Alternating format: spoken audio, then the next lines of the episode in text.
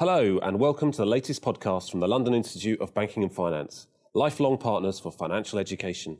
You can learn more about us and about our qualifications at www.libf.ac.uk.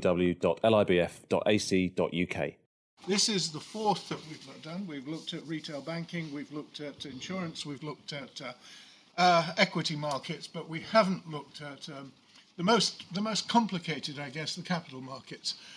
There's a lot to be said about this, some of which is said in my invitation, but fortunately we have a rather distinguished panel. The running order of the panel is that Philip Tagliaferro from Broadridge will provide what I hope is a sort of 35,000 feet view of the key issues that are exercising the capital markets at the present time. And then we'll sort of run through Octavio Marenzi from Opimas, Monica Somerville from TAB, I guess slightly with the tech background there, Kirsten Winters from IHS Market, and Vivek Agarwal from Wipro. So that's the running order. I'm hoping that they will each speak for about 10 minutes, but there'll be plenty of opportunity for questions both in between speakers and at the end. My colleague Jane Fuller, who can't be here, sent me a little note identifying what she thought as the big issues that are exercising the markets at the present time. And obviously one is the low number of IPOs, especially in the UK this year.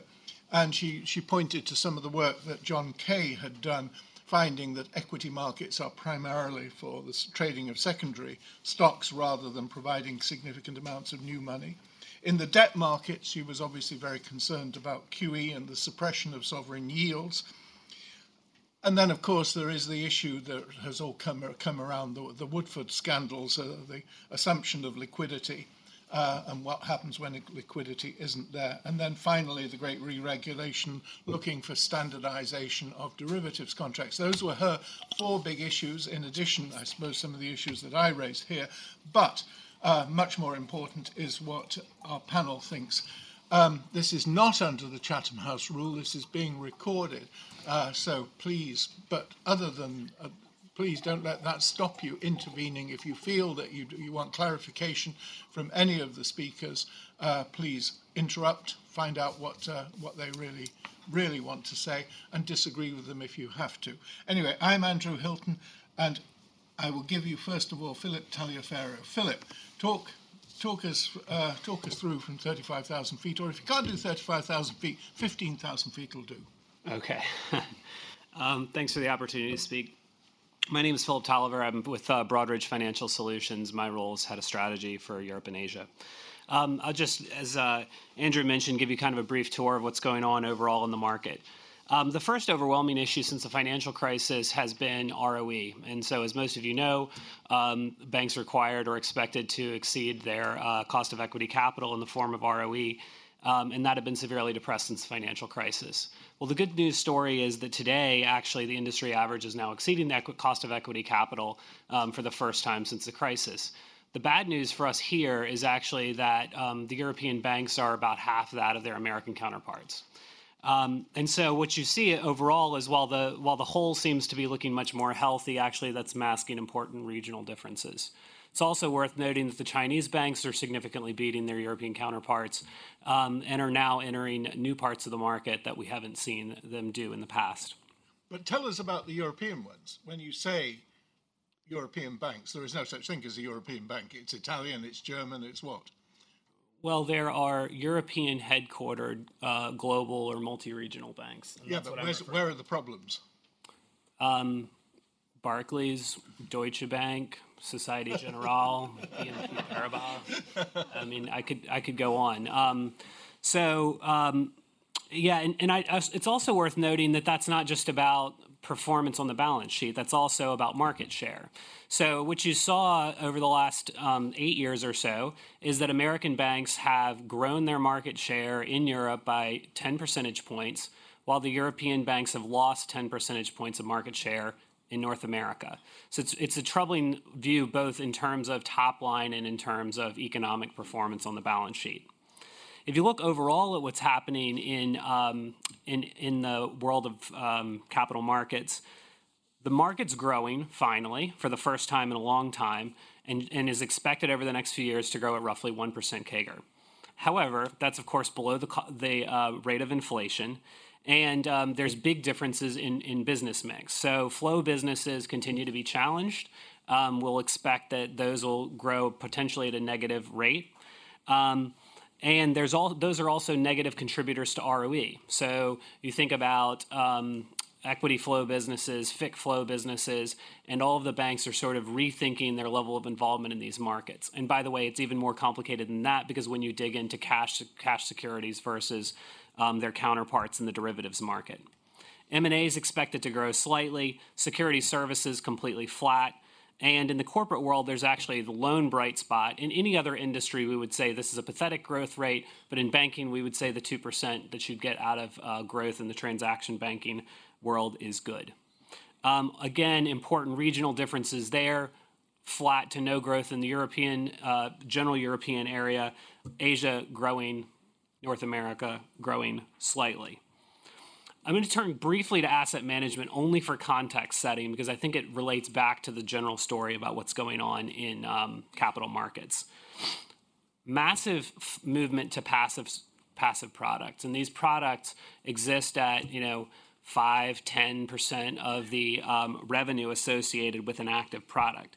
And historically, they moved much faster in North America, for example, where the consumers tend to be more aggressive about changing financial products. That's changing right now. And the fastest growing asset managers today in Europe are the likes of BlackRock and Vanguard and Fidelity. So that's a big change that we've seen over the last few years. And it's hitting some of the local asset managers. So Schroders, for instance, in Aberdeen are seeing net outflows and are blaming this in part on the rise of some of those large passive providers. And while you may sort of say, well, that's not really relevant today's market discussion about capital markets, it's highly relevant from the standpoint that those revenues that the asset managers earn find their way into the banks in the form of the security services business and in the form of the flow businesses. So keep that in mind. There's new forms of disruption hitting parts of the market. So in the M&A world, it's the existence of some new boutiques that are arriving on the scene. In the IPO world, which we talked about earlier, there's fewer listed companies than there have been historically, half of what there were in 1997 in both the US and UK. And an interesting development just in the last few months is the change in what we're now seeing is something called a direct listing. I don't know who's followed Spotify or what's going to happen with Slack's IPO, but they're not really IPOs. So the purpose of entering primary markets, which has traditionally was to raise capital, really isn't the purpose anymore. There's no net capital raise going on in most of these new deals, and those in particular are just one day we flip a switch and existing shareholders can trade in the public markets as opposed to a closed private market accessible only to existing insiders. In the market making and flow businesses, not new entrants, but more mature entrants than they have been historically, like Citadel and Virtue, are really changing the way that markets are made and creating new forms of liquidity. And of course, there's new players entering in the transaction side of the capital markets equation. So your traditional payments providers like a MasterCard and Visa are now in that space. We've seen a lot of consolidation in the payments world. And then there's lots of changes going on as well in transaction banking. The regulatory market, I think, is actually starting to become regulatory change is starting to become somewhat of a bright spot. So since the financial crisis, we've been weathering a storm of the Basel regulations, FRTB, CCAR, what's commonly known as the stress test, the unbundling of fees under the MiFID II regime, and those have been massive changes for the banks in how they make money, and how they're measured, and how their balance sheets are evaluated. So that onslaught is actually starting to dissipate, which I think is a good thing, and so the market's starting to sort of absorb some of those changes, and you're seeing that in ROE performance. I should also note, though, that the operational regulations, as I would call them, which change behaviors and the way markets sort of operate but don't fundamentally change the balance sheet or the way trading works, are continuing. So things like securities financing transaction regulation, some CSDR, which changes the way depositories work, the Shareholder Rights Directive, which changes the way that corporate secretaries interact with shareholders, and then new rules around disclosure of fees associated with MiFID II in the wealth distribution and asset management worlds. I would also add that, again, as with some of my earlier comments, big regional differences. It's probably worth noting that the change in administration in Washington 2 years ago has really shaken up the approach to regulation there, and even regulations that are on the books are not being particularly well enforced. And, of course, the U.S. tax changes of a year and a half ago have really changed the bottom line performance of the banks. So what does all of this mean? I would say that today is a period of great challenges for the banks, particularly here in this region, but also of opportunity.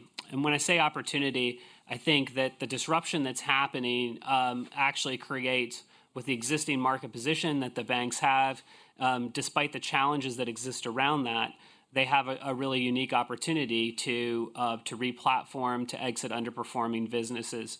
You know, I guess as a politician would say, don't let a crisis go to waste. So I think it's actually can be a very exciting time. And, of course, I've skipped over intentionally some of the big changes that are happening from a technology innovation perspective because my panelists are more qualified than I to talk about that. I'm sure I'm under my 10 minutes, but you've fire away. Also skipped over one thing that we in Europe are really quite interested in, and that's Capital Markets Union. I mean, is that something that will help the Europeans catch up with the US? You appeared to be much more optimistic about the short-term future anyway in the US, even yeah. Regulatory relief under the Trump administration. But the Europeans are at least making an effort in the direction of CMU. There's a slight thing called Brexit that might get in the way of that particular project. But. Well, we invented CMU. Yeah. Brexit. Do you have a view on CMU? I think it's an exciting development, a potential development, but I don't think that in isolation it fixes some of the challenges I described. For the Europeans, the challenges are primarily the entrenched position of the banks and the weakness of the banks and the inability of the banks to earn their way out of the problems that they face. Yeah, I mean, I think that's part of the story. I think... So I recognize that I'm an American up here talking about blah, blah, blah, American banks are doing really well. So take it with a grain of salt. That's badly. But yeah, that's true. Best house in a bad neighborhood. So I think Americans by nature tend to be more ruthless about, and American business people tend to be more ruthless about changing business direction and exiting underperforming businesses and making drastic cost cuts and changes that are painful. And I don't know if that's I don't think it's a fair cultural generalization, but it's certainly borne out in the performance of the banks since the crisis. And so I think you could look at the performance of a number of the banks that I mentioned earlier and say to yourself, they probably had an opportunity to exit underperforming businesses or re-platform or be more aggressive earlier in the aftermath of the crisis than they have been. And that hangover is what they're dealing with today. QE, what impact does QE have on the capital markets as far as you're concerned? I would say, firstly, that as a shareholder, you sort of look at the performance of the stock market and you say, well, that's exciting, it's going up because the discount rate on those future cash flows is pretty low. I would say if you're a bank, actually, it's kind of a mixed bag, but in general, banks tend to like higher interest rates. So I'm not convinced that the quote-unquote frothy markets per se driven by QE are necessarily a bad thing for banks, but welcome other opinions on that. For the last 2 years, we were looking at the next move in interest rates being up. Now we're looking for the next move in interest rates being down, down, down. Are you just talking specifically about Bank of England? No, I was talking specifically about the Fed. 3 quarter points priced into the market. And I'm just curious, I mean, you know, this delays the inevitable rise in interest rates. Presumably at some stage interest rates will rise. And I just wonder, you know, in the old Warren Buffett statement, when the tide goes out, we find out who's not wearing trunks. Yeah, so I think it's all, that's all a fair statement. I would say it's easy to look at interest rates in historical context and say that they're outrageously low, and you know that doesn't make sense, and we're sort of setting ourselves up for disaster. And maybe that is true, but I would put that in the frame of we live in a world that is becoming increasingly technologically and service oriented as opposed to manufacturing and hard goods oriented. And we're adjusting to a new normal where, you know, the likes of an Uber is worth $70 billion or whatever the number is today. And so the capital intensity of creating large franchise type businesses has been forever changed from what it was, you know, 50 years ago. And so with lower capital intensity businesses, we probably are going through like a macro period of adjustment whereby interest rates will be permanently lower than they had been historically. Any questions for Phil? Questions from, we do have a roving mic if anybody has something to say. From the panel? I mean, let me ask Octavio. Don't ask me questions, correct what I said. Questions or points? Octavio, tell us your view on this. Well, I'm actually the one who volunteered Philip to speak first, and now I regret that because he said everything I wanted to say in my 10 minutes. So instead of talking what I was going to talk about, I'm just going to talk about what I want to talk about. And I suppose there's a few things on Philip's presentation that I'd just like to underline and echo and maybe add some colour and texture to. He talked a lot about capital markets. I would include asset management in that, and he touched on the point of a flow to passive assets, which have far, far lower management fees and far more limited operations and trading volumes behind them, is the kind of thing that basically a box can do quite easily. There is, even in passive investment, there's a surprising amount of manual intervention that takes place. You would think that's the kind of thing that could be just algorithmed away. But there are still traders, portfolio managers who take care of those things, who think about market timing and when to buy and sell and when there's redemptions and things of that sort. Those are all the kinds of things that might be automated away quite easily. What is relatively newer is the kind of cost pressure we've seen on the sell side amongst banks and broker-dealers has now expanded to the buy side and asset managers as well. So in most of the conversations I've had over the course of the past year with COOs at asset management firms, the topic that recurringly comes up now is outsourcing. Like, what can we get rid of? Which areas of the business can we not jettison, but provide to someone else who maybe has greater scale and lower costs, and how do we control and manage those costs? And that seems to be the name of the game now in the asset management industry as well. Interesting enough, that has sort of extended right through the value chain, not just from fund accounting and back office operations and things like that, but now is expanding right into the front office. So there's an increased interest in doing things like outsourcing trading desks, a thing that perhaps in the past most asset managers, except for very small ones who didn't have the sufficient scale, would not really have considered doing. So now we're seeing some very large asset managers who might have 100 billion or more in assets under management thinking about getting rid of their trading function, saying, do we actually need this?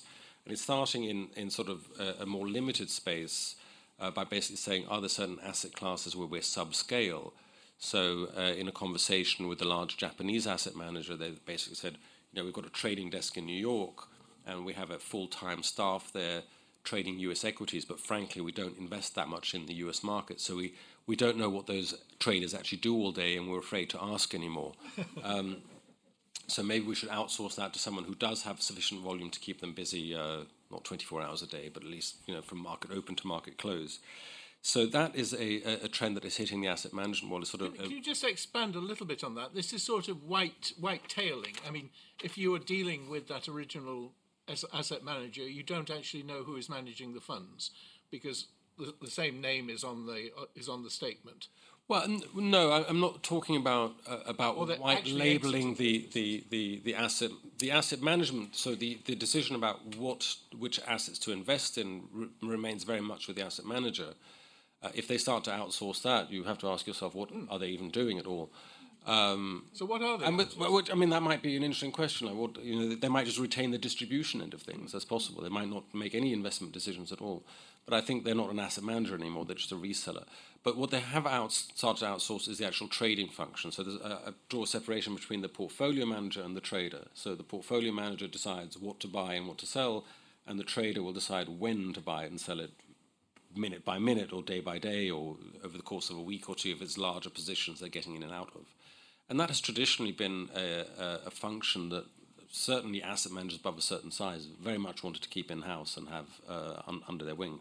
And now are thinking about letting go and pushing out. And thinking about things right across the board that maybe they hadn't considered in the past in terms of pushing out to outsourcing providers and getting out of. So that's certainly a trend that we see there. Philip also touched a bit about sort of the troubled European investment banks, and I think there's two that really stand out to me, which would be Credit Suisse and Deutsche Bank. Though I would say the Japanese broker-dealers aren't exactly covering themselves in glory either, so perhaps we're not in such bad company as the European banks. But I think if you look at someone like Deutsche Bank, it's sort of telling to talk to senior managers there who run lines of business, and the story fairly consistently that they'll tell you is that they sort of feel that running a line of business at Deutsche Bank, they're not really there to generate revenues or generate profits for the bank. They're more there to support the technology and operations group. And at the end of every quarter, they receive a large bill from technology and operations. They have no idea what's in it, and it's an enormous amount, and it sort of pushes them into being unprofitable. I suppose one CEO after another is trying to get that under control at Deutsche Bank, and not with any sort of astounding or remarkable success over the course of the past decade almost. I think a bank like that faces the problem that they have decided, and this is, I think, somewhat common throughout the industry, that they've tried to be present in almost any market around the world, and as a result have a lot of operations that are subscale. So there'll be a primary dealer in almost every government bond market in the world. There'll be a market maker in every equity market there is. They'll trade corporate bonds everywhere around the world and be market makers in those businesses. And as a result, you have a collection of sort of subscale businesses where you don't have the scales of economy that you need to get a high return on equity and a high return on your assets. And so the whole thing sort of starts to look a bit uncomfortable. And there it becomes important to start thinking about what lines of business are we in and what lines of business do we remain in, what do we withdraw in, and where do we have the necessary scale to really actually compete? Because I think that's what the issue is really about. This is an industry that is largely commoditized, I think, or rapidly moving in that direction. We see that on the asset management front quite clearly. And the broker-dealer side, I think that's been clear for some time. The services in terms of equities trading or fixed income trading that people provide are largely interchangeable and replaceable from one another. There is not much difference between them. And there has been sort of a tendency to basically sort of provide the average. So if you look at how a trader now is measured and compensated, is basically trying as hard as possible to be average. And that's the name of the game. And in that kind of business, it's really all about scale. A commoditized average business is going to be all about scale. So reaching the necessary scale there, I think is what the game is about, and sort of picking your battles there carefully. When did that change? Because that is a change. I mean, 10, 15 years ago, one looked at Deutsche and one thought, when it bought Bankers Trust and so on and so forth, you know, that it was the future. When did the game of scale really catch out banks like Deutsche? I suppose. I don't know if I can say that it really, you know, there's one precipitating event that I can point to. I think if you look somewhere at Deutsche, it was really the financial crisis, and it has not recovered from that since then. So it's been that decade since 2008 that they have never recovered from. And there's been a hope on the part of many banks, I think, that volumes will come back at some stage and commissions will go back up. And if we just, you know, keep at it for a long time, eventually that business will return to its former glory. And I think that's a bit of a delusion overall. That's not going to happen. It's going to have to, as Philip pointed out, there's going to be some hard decisions about cost cutting, about exiting certain businesses, about retaining other ones. Otherwise, it's not going to function. But I will say there are some bright spots in the industry too. And one of the really bright spots, I suppose, are sort of the infrastructure providers and exchanges in particular who have profit margins that are absolutely phenomenal. So if you look at your typical exchange, they have a profit margin of 60, 70%, in some cases even more than that. Now, these are businesses that are very much technology-focused, scale-focused, and that is the kind of model, I think, that investment banks and broker-dealers are going to have to emulate, is that kind of business, basically recognizing it's all about scale, simple processes, and making those things work. If you look at exchanges, one area that's been particularly attractive to them is the whole area of selling data. So they've have astronomical profits on their data businesses. It's not unusual to see profit margins there of 80 or 90%, depending on the exchange that you look at. So the data business has been a phenomenally successful one. And that brings me back to data more generally in the industry. That is, of course, a key issue as well. There are massive reams of data out there, and trying to digest them and interpret them and come up with investment strategies based on them, I think, is one of the big challenges that we're currently looking at, and is going to be the challenge in the coming few years, is getting these massive data under control and trying to be able to identify trading patterns in them and making those work. And the final point I wanted to make is about sort of the workforce of the future. What has always surprised me are the enormous differences that you see in terms of level of productivity from one institution to another. And it's highlighted to my mind in an outfit here based in London called XTX Markets, which is a big FX market maker. It's not a household name, unlike all the other banks who are basically big in the foreign exchange markets. But a couple of years ago, we were putting together a list of the largest FX banks, and one of our analysts put together a list, and I saw this company on it called XTX Markets at number 3, and I'd never heard of them, I'm embarrassed to say. And I said, how is it possible that someone is number 3 in a list that I've been looking at, an industry I've been looking at my whole life, suddenly appears there? Where did they come from? And so I decided to call them and pay them a visit and say, who are you and what do you do? And they said, well, you know, we have sort of a whole bunch of artificial intelligence and some boxes, and we've got 50 people in the company, and that's it.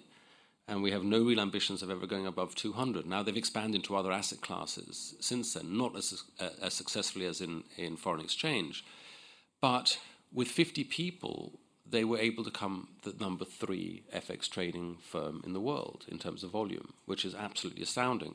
There are banks out there that need several thousand to do that. So there's a huge disparity there in terms of productivity, in terms of being able to set up your systems. A lot of those people actually came from Deutsche Bank. They had previously been in FX trading at Deutsche Bank and said, we would never have been allowed to do this at Deutsche Bank. We could never have got this through risk management, compliance, and legal, and operations, and the technology people would have messed it up anyway, so we decided to do it by ourselves and did so with stunning success. And I think that's kind of the model too, is that one has to recognize that a lot of these things can be done with far, far lower headcounts. And that's going to be, I think, the path the industry goes on over the course of the next few years, is a recognition that there's going to be some very significant headcount reductions in this industry, of 20, 30% overall in terms of that coming down, as things become more automated, as firms become more adept at using technology. It's not uncommon to talk with a head of equity trading where it basically says, don't know what my sales traders do all day. You know, once in a while they have a phone call from a client who asks, how does this algorithm work? But other than that, all the order flow comes in electronically and goes out electronically, and that's the way the business will evolve. So I would say on the positive side, there are pockets of the industry that are doing very well, particularly those firms that are focused on scale, on simple processes, on simplifying things and making things move in that direction.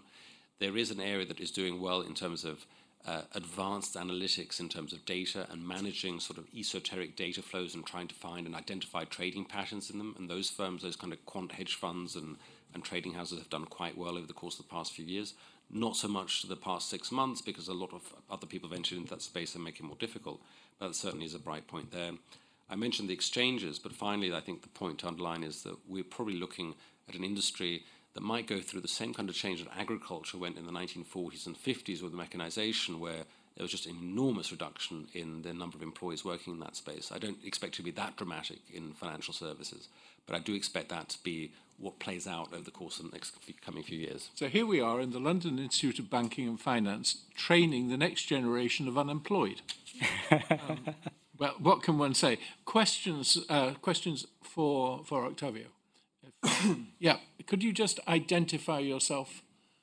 I'm Kishan from Wipro. The question specifically on the areas that you touch upon are mostly the companies which are born digital, right? That's why you see a lot of difference in the productivity and the efficiency from the outcome perspective. So where you spoke about the data monetization, right? Where do you see some services coming out? Like, do you see some asset management operation as a service, risk as a service, or regulation as a service coming out to benefit this data monetization piece? Definitely. So I see almost everything as a service, but that comes back to sort of the idea of reaching the necessary scale in certain businesses to make that work. So I talked about trading, outsourced trading. You can think of that as trading as a service, and that's probably a direction that will go in. Data as a service, yes. Compliance as a service, yes. So firms are increasingly looking to I wouldn't say outsource things, but certainly have people who have the expertise and scale to do it at a lower cost than you could do it internally. So you mentioned compliance. That's certainly been a huge headache over the course of the past few years. As Philip mentioned, he had a whole list of acronyms in terms of all the regulations I've been struck with. Finally, that has sort of stabilized a bit. But that's the kind of thing that's fairly difficult to automate initially. So when you have new regulations come out, the tendency has been to throw lots of people at it to solve it. And once that sort of settles out, you can start to automate that. So that's the phase that we're in, where firms have had to sort of beef up enormously in terms of their compliance stuff, and now they're getting to the point where saying, well, maybe we can do this in a more efficient way. We've placated the regulators now. Let's figure out how we can fulfill those functions more effectively. One is to become better at the technology internally. Another one is to rely on a compliance as a service provider to do that for you. Where are human skills going to continue to be required in this industry?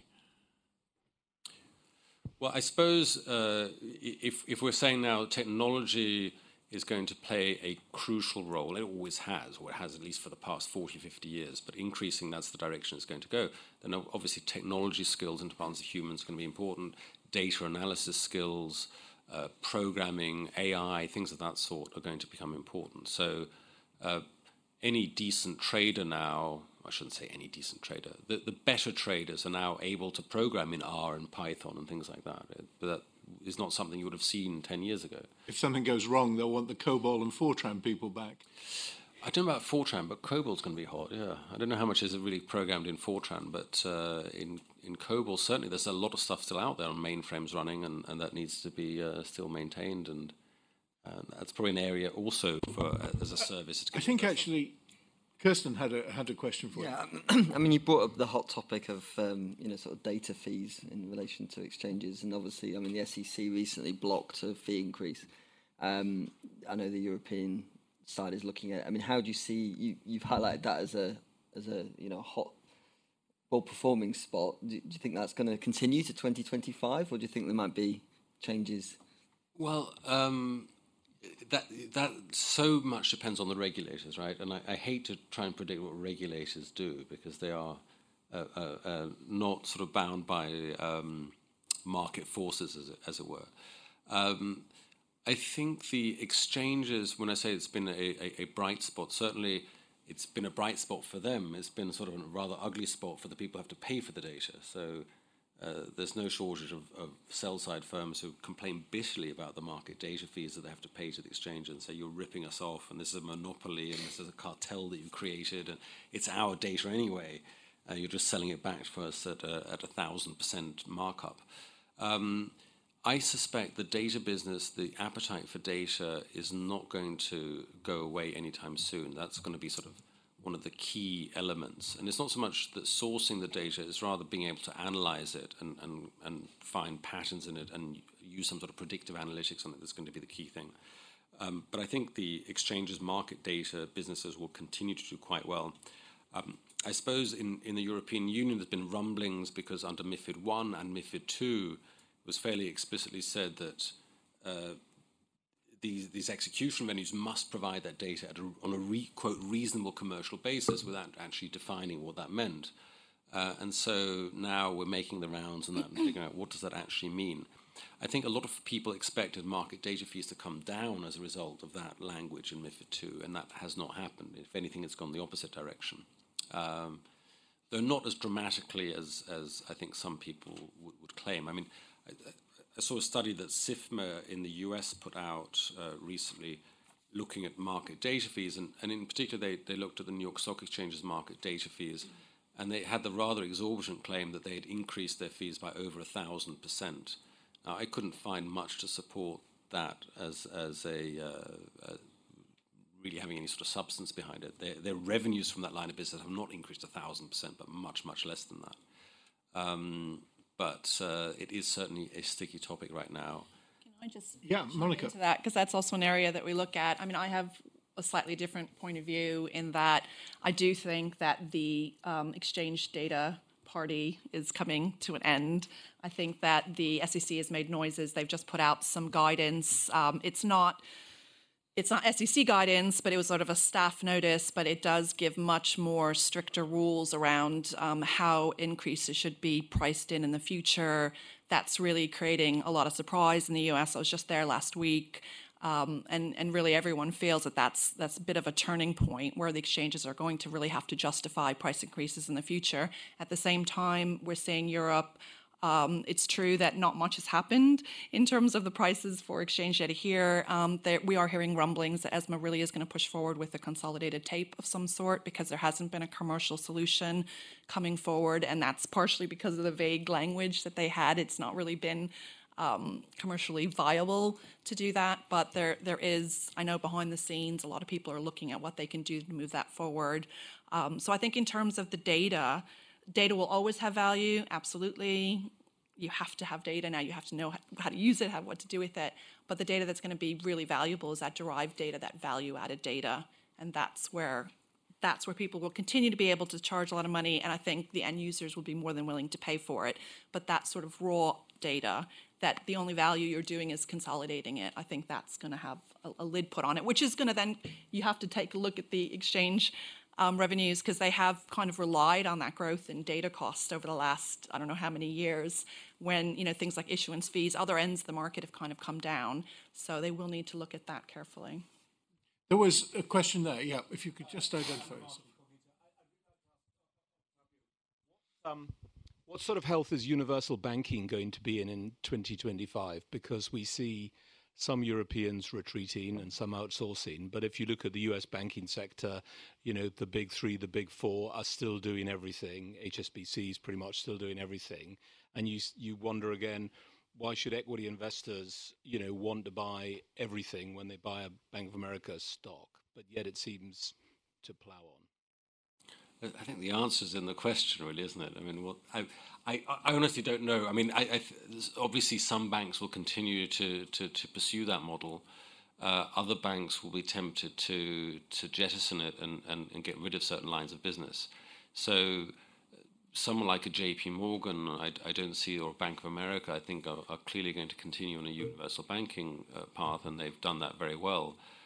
Some other firms have not. So we talked about Deutsche Bank or Credit Suisse or people like that, I think might be very tempted to get rid of. Are you saying you can't run a universal bank outside the US base? No, I don't think I said that. So no. Who outside the US can get it right? Is HSBC enough? I mean, I don't think it's really a question of the science, because frankly, I don't think a universal bank sort of really gets run as a universal bank. There are virtually no shared infrastructures within that. Each line of business basically is a separate entity. So a universal bank is almost like a portfolio of specialized banks. I don't think there's anything particularly that lends itself. It's a bit like someone like GE, who makes nuclear power plants and jet engines. Those businesses don't have that much to do with each other. So the fact that those U.S. universal banks have done well is more a reflection, I think, of the U.S. economy and their positioning within that market. I don't think there's anything fundamentally that would not allow a European bank to be a universal bank and do that successfully. It's just that there's been more strain. We've all tried it and all of them have failed, with the possible exception of HSBC. HSBC, I mean, UBS kind of is still in that mould. But how many in the US have really succeeded with it? I mean, how many universal banks are there really there? once you get out of JP Morgan and Bank of America... But Goldman Sachs going in through Marcus into retail markets now? Yes, but, you know, I mean, overall, the retail banking end of things for Goldman Sachs is kind of trivial. So I don't know if I really would consider Goldman Sachs to be a universal bank. It's basically an investment bank that's dabbling in retail banking.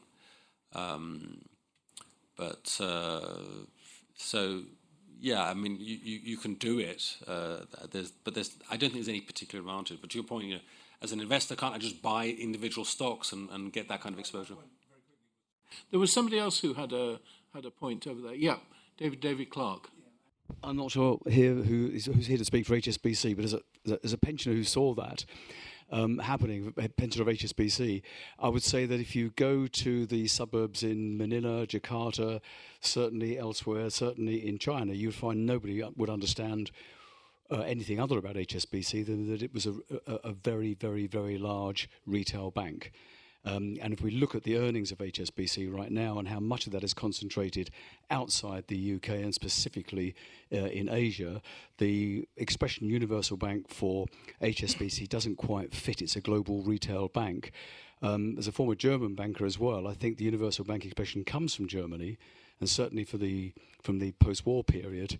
And if I look at Deutsche, and I worked for one of the other big banks, Commerzbank for a long while, and Trinkhaus through HSBC, the German banking system was handicapped from the beginning, and their issue is they've never, ever been able to break the monopoly of the Sparkassen, the Girocentrale, and the Landesbanken. And their core business has always been Mittelstand, and they had the great idea of going into investment banking, and it didn't work because they couldn't make it work. And at home, their cost base is built in, and the chances of them trading foreign exchange like XTX, for example, who I know well, is just gone and just simply not there. The structural problems of those institutions strike me as being by far the biggest ones, and I don't know that there's a solution. And it seems to me that it's the core of the capital market union problem, along with pension funds.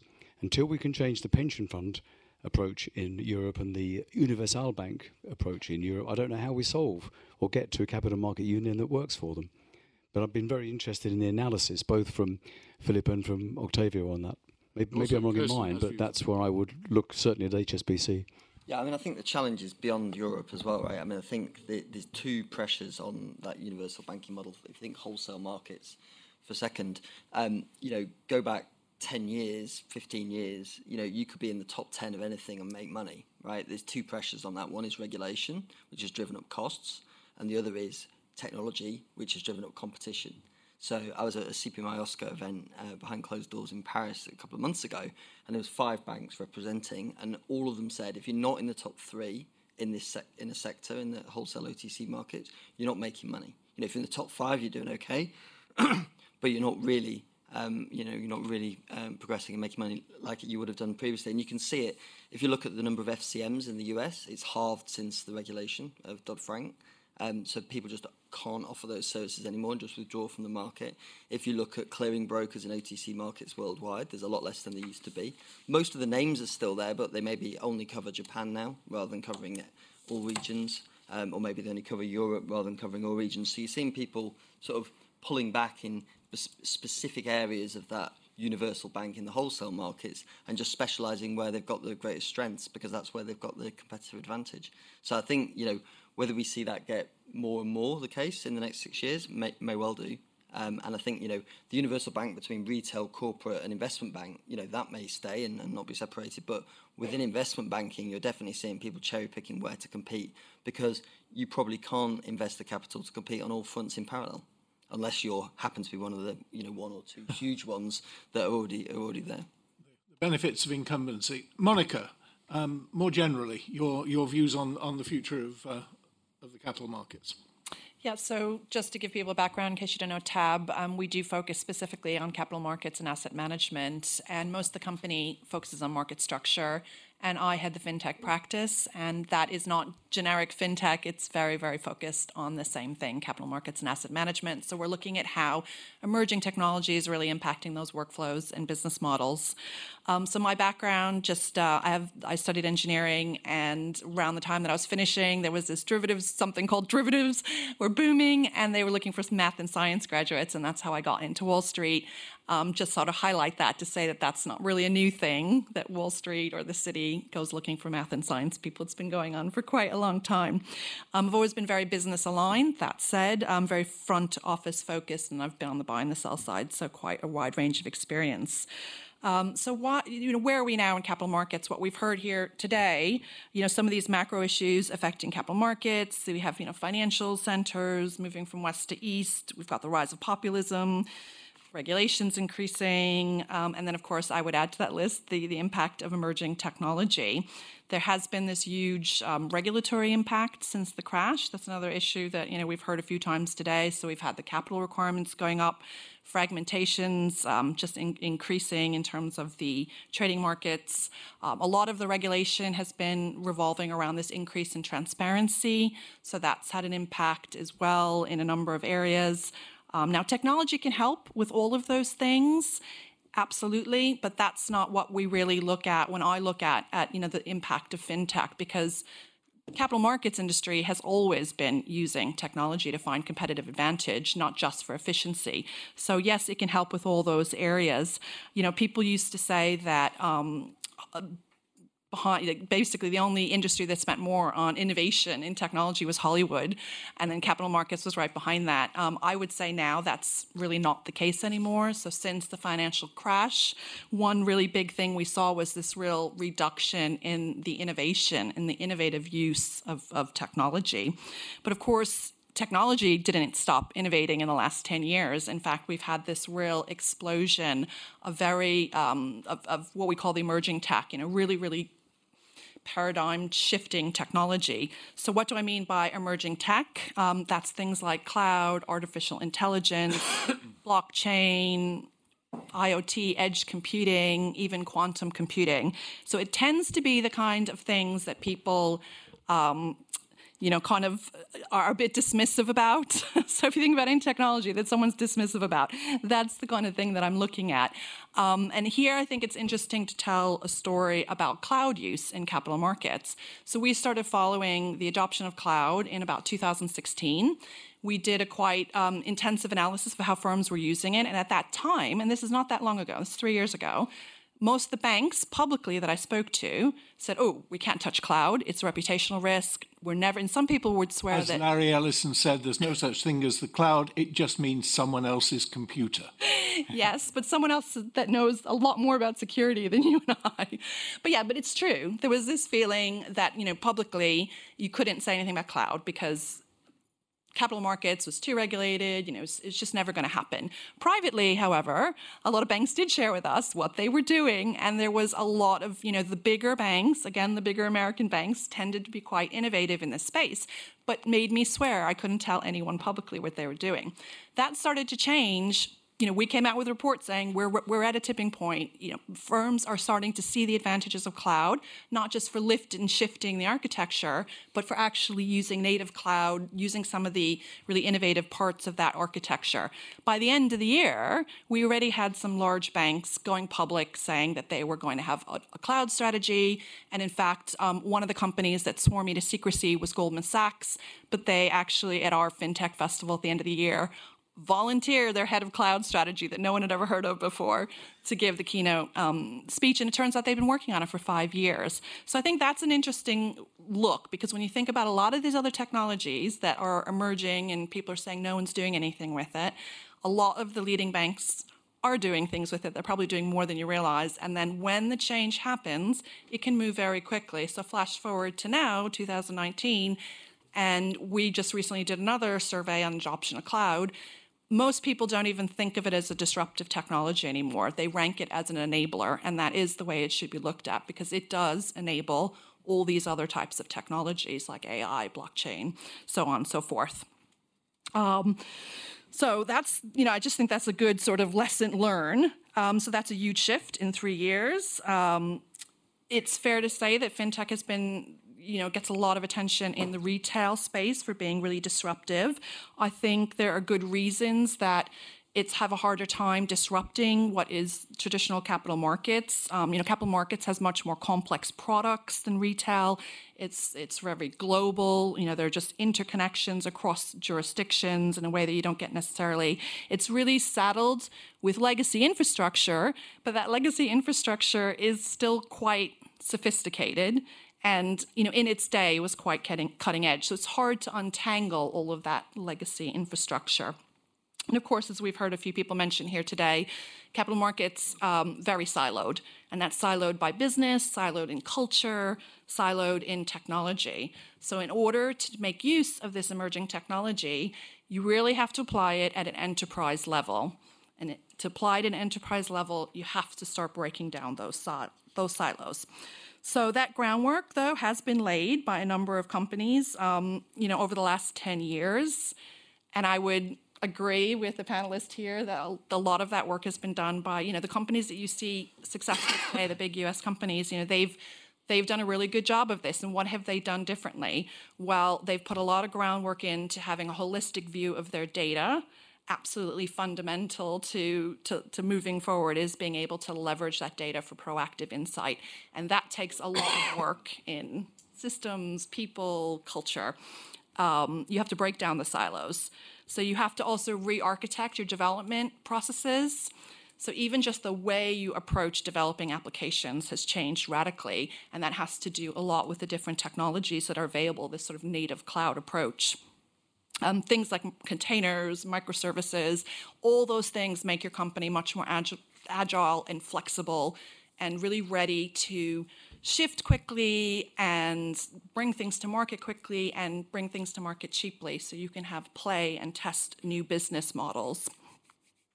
I would say that financial institutions that haven't started yet, it's probably too late for them. So if you look at where we're going to be in 2025, well, if they haven't really started on this journey yet, and a few of the banks that have been mentioned here are probably the ones that are still muddled for different reasons or trapped in their old way of doing things, I just don't think they're going to have time to change. So you'll see those kind of companies being merged or acquired or just sort of falling to the wayside. So I think what's going to happen is in the capital market space, just like a lot of other spaces, they have to become much more customer centric. There will be, two ways you can go. You can own that customer relationship, and that entails a certain way of doing things in terms of business model and technology, or you can actually become this sort of service provider. So this idea of as a service, we talked about it today. There'll be platform providers, people who become very good at certain things from a delivery point of view. They can provide the sort of infrastructure, and they may not have that client-facing part of the business anymore, but that's okay. There'll still be room for those, and that will be maybe the smaller fintechs and other, other banks maybe that just decide that they're going to become these as-a-service providers. So that's where... what you're saying, I'm kind of fascinated why the Americans have been able to do this and the Europeans, by and large, haven't. GDPR? I mean, are we crippling European institutions with regulation which is OTOs unnecessary, too expensive, whatever? I mean, is there something about the American approach, perhaps because the American financial regulatory system is so awful that you can kind of work around it? Here, it's a little bit, people know what they're supposed to do, so there's never been a regulator who doesn't see doesn't like every regulation that he or she sees. And there's a tendency in Europe to be, as it were, more prescriptive than there is in the US. I don't know. Do you think that when it comes to things like data, things like GDPR are a big problem for us? Well, GDPR is very, it's relatively recent, so I would say no. I mean, this goes right back to immediately after the crash. I think just the attitude of different banks, and I think, this has been discussed at the panel already, is just that very ruthless approach to saying, what is making us money, what isn't, and also a risk-taking culture. I think that is also a more American, and that's what we see in Silicon Valley as well. People say, why haven't we had a huge fintech? Why we had some of these success stories here. This risk-taking as well going out on a limb with some of these new, from my perspective, going out on a limb with some of these new technologies, making that investment and really putting senior level support behind it has made the difference. Whereas some of the European banks, I think they are very siloed culturally and they don't have that risk-taking culture. Does anyone on the panel disagree with that or wish to reinforce it? Well, I'd just add, you know, I think capital raising in Europe is 80% for corporates, is 80% bank loans, and capital raising in the US is 80% capital markets. So maybe that's why you've seen the capital being raised, that you need to make those investments in those technologies. Well, that's why we're here. I mean, Capital Markets Union is supposed to reverse that. Exactly. But it failed so far. Nobody seems to have a feeling that it's going to succeed, at least in the kind of time frame we're talking about. I would question the basic assumption that somehow raising money or getting funding from the capital markets is better than getting it through a bank loan or debt or any other approach. I wouldn't necessarily subscribe to that. But let me say, God bless America. It's it's a great market and it works very well. But I can't say that the fundamental premise that we need to get European companies to get equity finance in public equity markets because that's the way to go. I don't follow the line of reasoning. I don't see it. But in a post-crisis where capital's constrained on the banks to lend money, then it's inevitable you're going to find it harder to raise capital, right? Sure, I mean, but then that will take care of itself, right? If I can't raise money here, I'll go someplace else and get it. You're also looking at PE, you're looking at private equity. I mean, how do you feel about that? Going forward, how do I feel about private equity? Is this a viable alternative to public markets? Well, definitely. I mean, if you look at the U.S. markets too, you have to recognise that over the course of the past 20 years, the number of publicly traded companies had been divided by 2. There are half as many publicly traded companies now in the U.S. than there were 20 years ago before the crisis. There's been a huge, huge reduction in the number of firms listed on the markets in the US. With, in your opinion, no deleterious impact on the American economy? I can't say it would have an impact one way or another. I think that's one form of funding that is legitimate, is the public equity market. I think a lot of firms in the US have actually actively avoided going public for as long as possible, or have gone private even in some cases, because they wanted to avoid some of the regulations, first of all, the disclosures and the regulations and things of that sort that they didn't want to have to be subjected to. It's probably worth noting that private equity is not, it's not behind some black curtain, right? I mean, the investors in private equity funds are the same as they would be institutional investors in the public markets. It's pension funds, it's university endowments, it's retirement plans.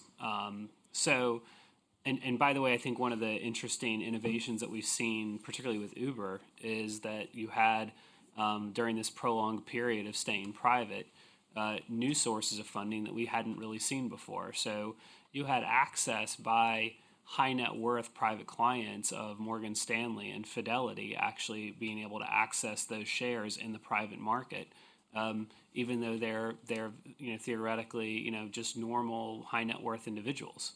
So I think that was a pretty big change, and I think the question we should be asking ourselves is actually, why was it so advantageous, or maybe it wasn't, to avoid going public for as long as it was? Do we have a regulatory regime and a system around public markets that's exceptionally onerous on those companies? And your answer to that is yes or no? My answer to that goes back to my point earlier about capital. And that is that coinciding with this sort of low interest rate environment, or cause of the low interest rate environment, is actually that we have a lot of capital available, that we don't have as many productive places to deploy it as we would like, and that the power dynamic between highly successful entrepreneurs, such as those in Uber or previously in Facebook or in Slack or in Palantir or whatever, has fundamentally changed. So because people are on such a quest to find attractive investments and places to put their money to work, those CEOs and entrepreneurs have unprecedented power and ownership over those companies. It's also the same exact reason why we have this new phenomenon of dual share classes. That's a relatively, it's not a new concept, but its proliferation is new. We saw a revolt at the Facebook annual meeting, and you know what? 80% of the common shareholders said no to a joint executive CEO and chairman role for Mark Zuckerberg. And Mark Zuckerberg took his 53% and said, thank you very much, I'm going to stay. So, I mean, it's that, and you know what? Facebook hasn't suffered in share value as a result of that. Doing perfectly fine. And again, it speaks to that power dynamic between excessive capital and limited places to put it. Questions for the panel? In that case, Kirsten, your views on this? So just to give context, so IHS Market, for those that don't know, we're essentially a data technology and solutions firm, but primarily a data firm. And you're basically in the area where you can pay your school fees for the next 50 years, aren't you? Data is what it's all about. I mean, data is definitely a growth area. I mean, we're much broader than financial services as well, right? So we're in energy, chemicals, maritime and trade, defence, automotive. So it's much broader than financial services. But it's really not just about the data. It's being able to use that data to provide unique insights so that customers can do something with it, right? And I mean, that's where the real value add is in terms of, it's not like where you're the sole source of the data and you just set your prices and off you go. It's much broader than that. I think in terms of my role, I mean, I look after the product management for the market serve bit, which is the OTC derivatives processing side of it. So in terms of capital markets, we're very much focused on the wholesale OTC markets. And what we see really is a world over the last 10 years at least that's a lot more fragmented. The regulatory landscape is still rapidly evolving. It's evolved a lot over the last 10 years, but it's still rapidly evolving. There's still a lot of uncertainty over where it's going next. You know, we have new rules coming out of the CFTC, then there's a change of chairman, the rules will change again before they ever actually get implemented. You know, there's a lot of change going on, a lot of uncertainty in those markets. And what that really means is whether you're a solutions provider or a firm operating in those markets, really the ability to be able to adapt quickly in the nimblest way possible is really essential.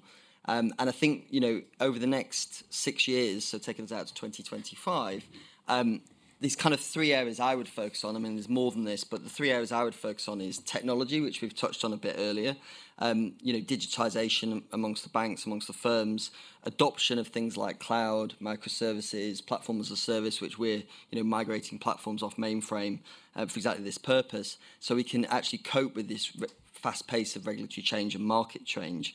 So really technology is kind of the big thing but from our side in that we're changing. I mean, we're probably, we haven't got all that legacy, but still we're having to rapidly evolve to keep pace.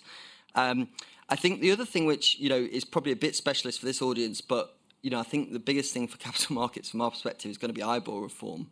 So, I think Andrew, CSFI did a session on it last week, extremely well-attended session. And the reason for that is because that's the biggest change for the industry, and transitioning to that supposedly by 2021, but probably by 2025 in some cases for some currencies, that's going to be a huge change for the industry, and there's a lot of risk and a lot of work that will be needed to evolve to risk-free rates, to term risk-free rates, and dealing with all the associated costs, not just on the derivatives markets, but the loan markets, the cash markets. It's going to be a huge challenge, and I think we're probably going to end up focused on that. We've already been focused on it for 2 years. We're probably going to end up focusing on it for the next 6 years as well. The third thing is really broadly, globally, market structure. I think Brexit's part of that. CMU's definitely part of that. I think the growth of emerging markets, particularly China and India, is definitely part of that. And I think in terms of Brexit specifically, I think even if Brexit didn't happen, or it happened very cleanly, very quickly, people have already made a lot of changes. People have set up new entities. People have got new, new offices, new models that they're operating under today in anticipation of Brexit. And even if it didn't happen, I think some of those changes would stay. People have looked at their business models. They've realised maybe they were misaligned to the customer, and as part of their preparations for Brexit, have actually addressed that already. And actually, even if you stopped it now, why would you unaddress that? So I think. But market structure more generally, I think really it's much more global, and I think the biggest challenge we see, and as I touched on earlier, is fragmentation. And where you had firms dealing with maybe a broker 10 years ago, which operated out of one entity, you're probably dealing with that broker today who's probably operating 8 or 9 trading venues in different jurisdictions, probably also operating as a broker in 4 or 5 different jurisdictions, just so that they can provide the universal broking model to their bank and client customers. So we talk about universal banks, that universal brokerage model is kind of had to adapt to regulation. And I think, this sheer fragmentation in the market, technology can help with fragmentation. Technology can help, bring liquidity together. It can help post-trade. Certainly that's what we do in terms of, keeping the plumbing, keeping life as simple as possible for people, where you've got standardized workflows, regardless of where you trade it, regardless of who you traded it with, regardless of where you're clearing it. But ultimately, that huge fragmentation has driven a lot of change in the market. And I think that will continue to be so. And if you look at CMU, because, you put it on the sheet, so we should at least touch CMU. What's it trying to address? In my view, there's 3 things it's trying to address. Capital markets architecture. So they're trying to do that through data standards. We're always trying to create data standards, and this will definitely drive another attempt to standardise data. It's trying to deal with fragmentation. If you think MiFID I, right, it brought in competition, but then created fragmentation of data, created dark pools. Now, with consolidated tape, they're trying to bring that fragmented data back together so that people can have the competition in the market, but ultimately get a single source of access to that transparent data. Where do you start with CTP? I was at an event, in Brussels a week ago, where they're, trying to get to the bottom of how they're going to solve this problem. And the first thing on the list is standardisation. If you can't standardise, if you can't define what your fields are, if you can't define how you're going to get it there, what APIs you're going to use, what data models, you're going to create a consolidated tape of a mess. And, you've got, consolidating lots of different data with all different formats is not going to help anyone. So it's really starting back, as always, with standardisation, and bringing that fragmented data together and creating that transparency. And I think, that's clearly the first focus. I think, obviously the other 2 main focuses are capital raising, and I touched on the stats earlier, and also retail investment participation. They're clearly, goals. And to your earlier point, it's going to be a challenge to reverse those models where, you're heavily in a saving culture, not an investing culture. And I think, CMU will achieve some things. I think it's not too over-ambitious. Some of those are quite, ambitious, but particularly around some of the smaller items, I think it's not too over-ambitious, and it's possibly, if it goes the right way with the right level of focus, possibly achievable. But I think they're the key areas, I think, from our perspective, of what we'll be focusing on for the next 6 years and possibly, for the next 10 years. Can I ask you a question? I'm confused in my mind. We talk a lot about the problems of legacy systems, the pace of technological change, and yet we tend to look at the power of the incumbent, and scale is important. Isn't the capital markets ripe for the kind of picking off of individual businesses by tech-based firms that don't have a legacy problem, that can take a small slice, as in the foreign exchange market? It started in the retail area with smaller companies coming in and just eating the lunch of the people who have big legacy systems. Is that possible over the next 6 years that we will actually see this happening? Yeah, and I think 2 things drive it. One is regulation, and one is technology, right? I think you gave an example. Every firm mentioned so far is a customer of ours, so I don't want to name specific firms, but you have seen examples, and you tend to see examples where volumes are high, liquidity is high, right? Trades are smaller. So FX is a classic example of that, right? It's a very liquid market, high volumes of trades, lower ticket sizes. In wholesale markets, where a certain tenor of swap might trade 7 times a day, and that's one of the liquid ones, you're not going to see some HFT shop come in and storm the market, right? It's just not going to happen. So, we thought, and going back to predictions, we thought 8 years ago, as all the reform was starting to come in, that what you would see in the swaps markets was lots more trades with a much smaller ticket size. If you take interest rate swaps, maybe the average ticket's maybe, 250 million, maybe 500 million, I haven't looked at it recently, but we thought that you'd get a huge amount of trading at the 1, 2, 3 million size, and that the market would explode in terms of number of trades. Okay. Hasn't happened, right? You've got a few small trades, a few extra small trades going on, but you've still got people wanting to hedge half, you know, 500 million. They don't want to hedge a million, 500 times, right? They want to hedge, do one trade and close it out. So you haven't seen that move from a large wholesale market to a highly liquid, much smaller size market in those OTC markets, except FX, which has always been more inclined to that. Well, I would just say that interest rate swaps is probably a market that doesn't really appeal to retail investors, right? So it's not the kind of product you would trade. And to even be interested in interest rate swap, you need to be of a certain size. So you need to be a big insurance company or a pension fund or something of that sort, which means you're moving particular volume. It's not like the equities markets or FX where you might have lots of small transactions going on. But you definitely had market makers come in to try and, you know, stimulate that. Yeah, definitely. So, yeah. So scale is inherent in the capital markets in a way it isn't in the retail markets. No, I think in retail markets scale is really important too. It probably more so. Vivek, I want to make sure that you get a chance to tell us what the solution is. It's obviously going to be AI, and then we're going to argue about what AI means and whether this is artificial or augmented intelligence.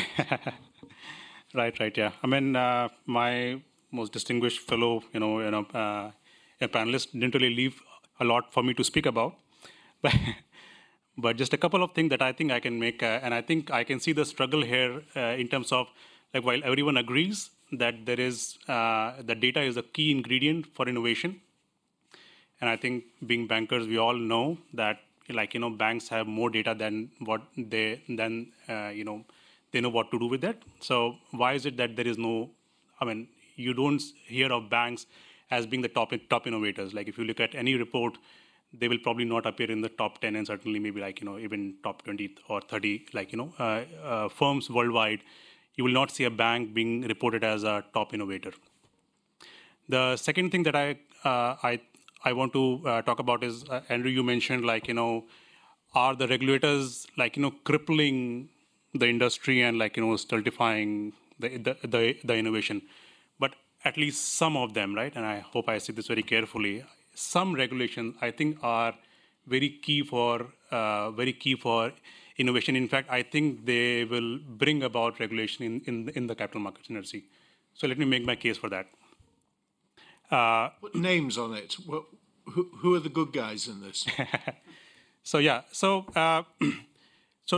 to answer the first question that I posed was, why is it that there is so much of data that is available?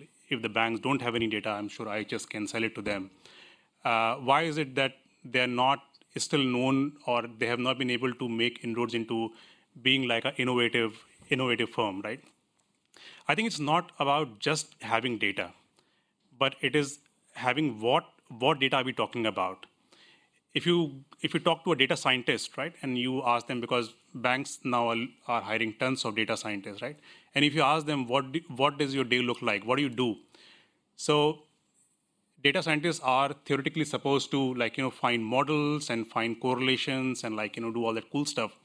But what they end up doing is 80% of their time, just being fair to them and being conservative, in fact, they spend time in actually just collecting data, collating it, bringing it into a form that they can then use for their analysis. So the actual data science work that they do is probably hardly 20% of that, right? And which, in my opinion, is the biggest bottleneck. Because if you look at the banks, while they have a lot of data, it is all very siloed. If you have, until 5-6 years back, risk systems had a totally separate pipeline of data. Finance system had a totally separate pipeline of data. It was not until the BCBS 239 came in, which forced the banks into saying that you need to prove to me that the data based on which you do your own risk management is also the data that you report in your financial books, was when there was a massive reconciliation exercise and a lot of risk and finance integration exercises were started in the banks. But what a good a side effect of that is that now you have in one repository data coming from both risk and from finance available in one manner. So the job that a data scientist would have, or the task that a data scientist would have had to do to source data from various sources, getting all those approvals and bringing them in, and putting them into one single repository has been made possible because of this regulation. To take more examples, if you look at, for example, CCAR, again, a very, very cross-functional initiative across, it requires data from across the organizations, even your HR data has to be pulled in and from pretty much every, facet of the organization, data has to be pulled in and brought together to be able to do the kind of reporting that CCAR wants us to do, right? So, and if not for that regulation, data scientists would have been spending that time bringing that data and then making that. So that's why I believe regulations are kind of also helping kind of put together the right ingredients to make innovation possible.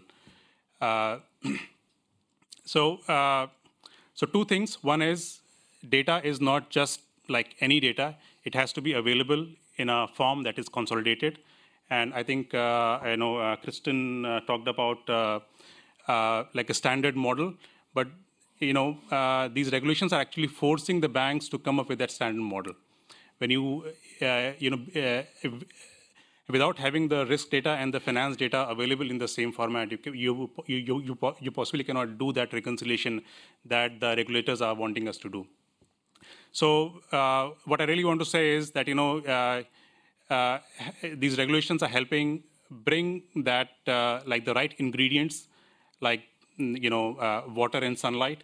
And once you have that, the life is kind of bound to spring. Well, so water and sunlight, and it needs shit to make it grow. But let me ask, you brought up the 80-20 rule. And yep. As far as I can see, 80% of the time is collecting the data, 20% of the time is analysing it. You're in the data business, is that fair?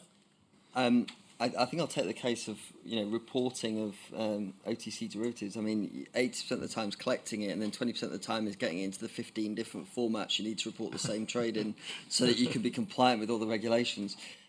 No, I mean, you're less optimistic about the regulators. But to answer your question more broadly, look, we're trying. We're CPMI, OSCO, they're trying to bring out standards that then they're all going to rewrite the regulations to follow to get to a standard. So there's efforts going on to try and make it happen, but the start point was a fairly fragmented spot. I think more broadly, yeah, I mean, collecting the data, scrubbing the data, getting, in your data warehouse or whatever you want to call it is a lot of work. Once you've got it, you can spend 20% of your time analysing it, and that's probably, gradually over time, that will probably come down, and you spend less time collecting it and more time analysing it. Others on the panel? I mean, Monica, what's your view on that? Well, I would agree with what was said about data. It has to be in a format, and that's, what I was saying about these firms, that the ones that have gotten to a point where they can have a holistic view of their data, so they've broken down those silos, then they can start doing the work on the proactive insights, and that's where the value comes. The value isn't in pulling all this stuff together. Just on the regulatory front, though, another sort of bright spot, I think, for Europe, I wanted to highlight, we haven't really mentioned crypto assets, but I think in that respect, the regulatory climate is much more supportive in Europe than in the US. In Europe or in the UK? Even in the UK, I think, versus the US, it's not even in the UK. Surely we're ahead of our friends across the channel, are we not? Oh, no, we've got Malta and Switzerland. Oh, Malta, there's Estonia. No regulation in Malta. No, they're doing that. Those actually, there's a lot more regulatory clarity in those areas now. The FCA, I think, has done some very good work, but no, there's probably more clarity in other jurisdictions, but all told, I think Europe's doing a better job than the US, and that's, when we look at the future of capital markets, there's a lot of really interesting things, and what you said about picking off different areas, I think the blockchain and crypto assets is targeting certain areas that, issuance in private securities and loans to SMEs. And these are areas that right now are very manual. A lot of work is done on paper or spreadsheets, and there isn't really a lot of connections to worry about. So that's just hesitate to ask, but you are obviously a blockchain aficionado. I believe in it. This is permissioned or unpermissioned, and if it's a permissioned blockchain, is it a blockchain? You have given the key to somebody. That's a very good point. Yes, enterprise blockchains generally run the gambit from pure blockchain to distributed databases, but it's still put under that sort of DLT blockchain banner. And I think it's going to be more the permission side, the less pure public. The public blockchains will come into effect for anchoring information, so you can periodically snapshot to them. There are ways you can use public, but I think there will be. Can I just ask the panel, though, I mean, on regulation, has regulation kept up with the changes in the industry that it's regulating? I mean, we hear a lot about RegTech. And the things that technology can do to make regulation catch up. But there is this feeling that the regulators are kind of lagging behind the changes in the industry. Phil, do you feel that way? There are no regulators watching you. Maybe there are. I'm probably in the minority, but I don't actually have that had that view. I tend to think inactivity by regulators and being laggards is a virtue. And so, you know, I think that the commentary about the U.S. SEC view on cryptocurrencies is interesting. It really boils down to a question as to whether or not they constitute a security and therefore fall under some of the rules that are associated there, although not all cryptocurrencies are considered securities under the SEC rules. But no, I don't actually have that concern. Octavio? I suppose I think regulation always has to lag the markets. It's always fairly reactive, and I think we see that certainly around the world, that they're probably 10 years behind where the markets are, and it takes that long to get agreement and consensus in terms of what the new regulation should be. So, I mean, how long did it take to define MiFID II? I mean, it took the better part of 7 years and then 3 years to implement, and so that's the kind of life cycle you see there. And now we're already started to talk about MiFID III as being sort of the next cycle of that. So I think the very nature of regulation is that it's going to lag markets, and I think in that case, you know, if you look at something like what Philip was talking about in terms of are certain tokens or issues or cryptocurrencies, are they securities?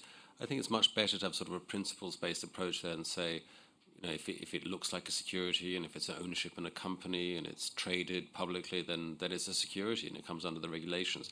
The technical implementation of that shouldn't really matter. What matters is sort of the economic content of it, not the technological implementation of it.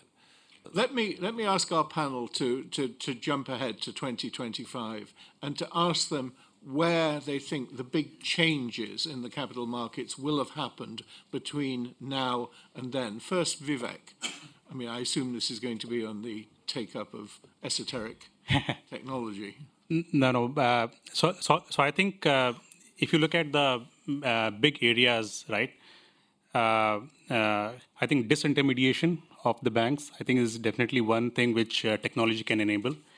It has shown that to happen in other areas. If we look at, for example, Uber or Airbnb, that is where I think some of the big changes have happened. And I think technology has the potential to do that. So I think that will be, in my opinion, one area where technology can really play a role and kind of. So what's going to be the Uber of the capital markets? We are already seeing that in some way, like in terms of P2P lending, for example, where the investors, I mean, what are really banks doing, right? They're bringing the, like, you know, people with money and people who need the money together. And you don't really need to pay the 2%, right, to be able to do that. And a good platform with the right controls, I think, you know, can do it. Kirsten, where do you think the changes are coming?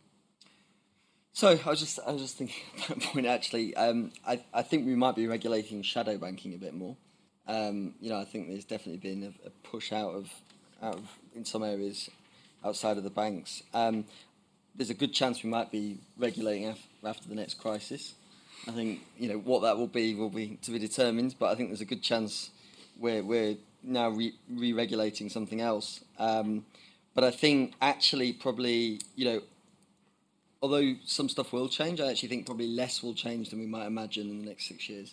I think, you know, we're partway through a change cycle, but I actually think, you know, probably more in 10 years you'll see more fundamental structural changes than probably in the next 6. But in the meantime, data and data flows, there's so much data that just learning to use the data that we have better.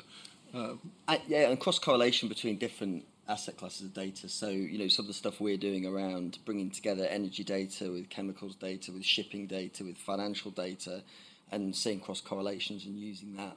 You know, I think, you know, that kind of stopping looking at data in individual silos to solve specific problems and actually looking at it more holistically and bringing together different data sets. You know, I think there's a lot of firms doing a lot more with that, and I think that will continue. Monica.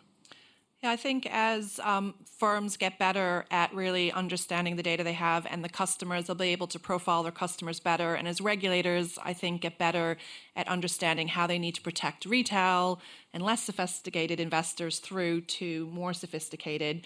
We're going to see, I think, more integration of banking services. So behind the scenes, you know, if you're a more sophisticated investor, you will have a broader suite of services available to you in one place because the banks will understand your needs. You won't need to go to so many different places to get, you know, a loan here, a mortgage here, you know, get your day-to-day banking here. They'll be more packaged. But that's what has to change, is the regulators have to start seeing the customers individually and regulating appropriately, and the banks have to be able to service those customers as separate entities. Octavio? I think... to echo some of those points, in terms of disintermediation, I think maybe a sort of a trend we'll see in the capital markets might be a sort of trend for what I refer to as platformification. And I should explain what I mean by that. I think increasingly large broker-dealers and banks will say, I don't necessarily need to produce everything that I sell. I might not be the best at FX trading, but I can sell that to my client if someone else produces it. I might not have to provide corporate bond trading. I'll be the actual bond traders, but I can provide that service to my client. So there's a whole bunch of different instrument classes where I might say to myself, I don't necessarily have to produce that. I can resell somebody else's, white label it, and push that out into the market. And I can therefore get the necessary scale to be cost effective there. Without actually having to do that. I'll still have all the customer-facing activity, all the know your customer and anti-money laundering thing and the regulatory compliance end of things, and I'll still be the brand facing the customer. But in the back, I'll have a lot of other financial institutions providing different areas for me. Isn't that exactly what Monzo is doing in the retail area? It's selling a hub-and-spoke system where it is the hub and it is the trusted hub. Are you suggesting that will work in the wholesale market? It does to a certain extent already. It's not unusual for one bank to basically, you know, to white label, for example, Citibank's FX trading activities and provide it that way. So it's sort of smaller regional banks might well do that and say, we don't have an FX trading desk, but we will resell Citibank's. But I would see that model creeping up into much larger areas and across other instrument classes. Yes, and exactly. Call it hub and spoke if you want, yes, but that kind of model where you're reselling other people's, where you don't necessarily have the scale to compete. Phil, the last word is with you. Where do you see this industry in 6 years, and what are the big changes between now and then? I think picking up on some of the points that we started with, the banks will have retrenched significantly. So, and that won't just take the form of exiting large businesses or geographies. There'll be an ongoing activity to rationalize balance sheet activities on a customer-by-customer, or even a trade-by-trade basis, using the power of data analytics. In the asset management world, I think we'll expect some further consolidation. The move to passive will pick up speed. The tide will go out in private capital markets, and we'll see the type of performance in the PE and venture capital world that we saw in the era immediately following financial crisis. And then the use of technology will accelerate even faster. So we're seeing Amazon and Apple get into the consumer payment space. I think that will pick up. That will continue to pick up momentum, and we'll enter. They'll be in B2B as well, and start to disrupt transaction banking.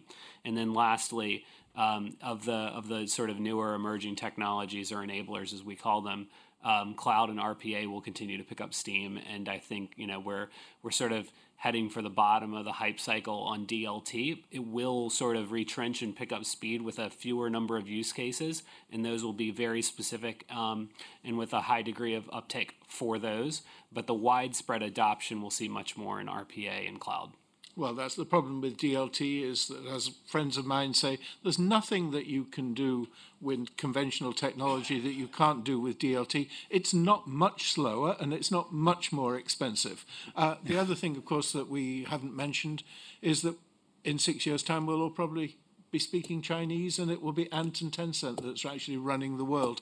So can I thank all of you for coming? Can I thank all of our panelists, Kirsten, Philip, Octavio, Monica, and Vivek. Thanks to all of you. Thank you for listening. You can find out more information about attending our talks and events at www.libf.ac.uk/events. If you want to get involved or have any feedback, please contact us at podcast@libf.ac.uk.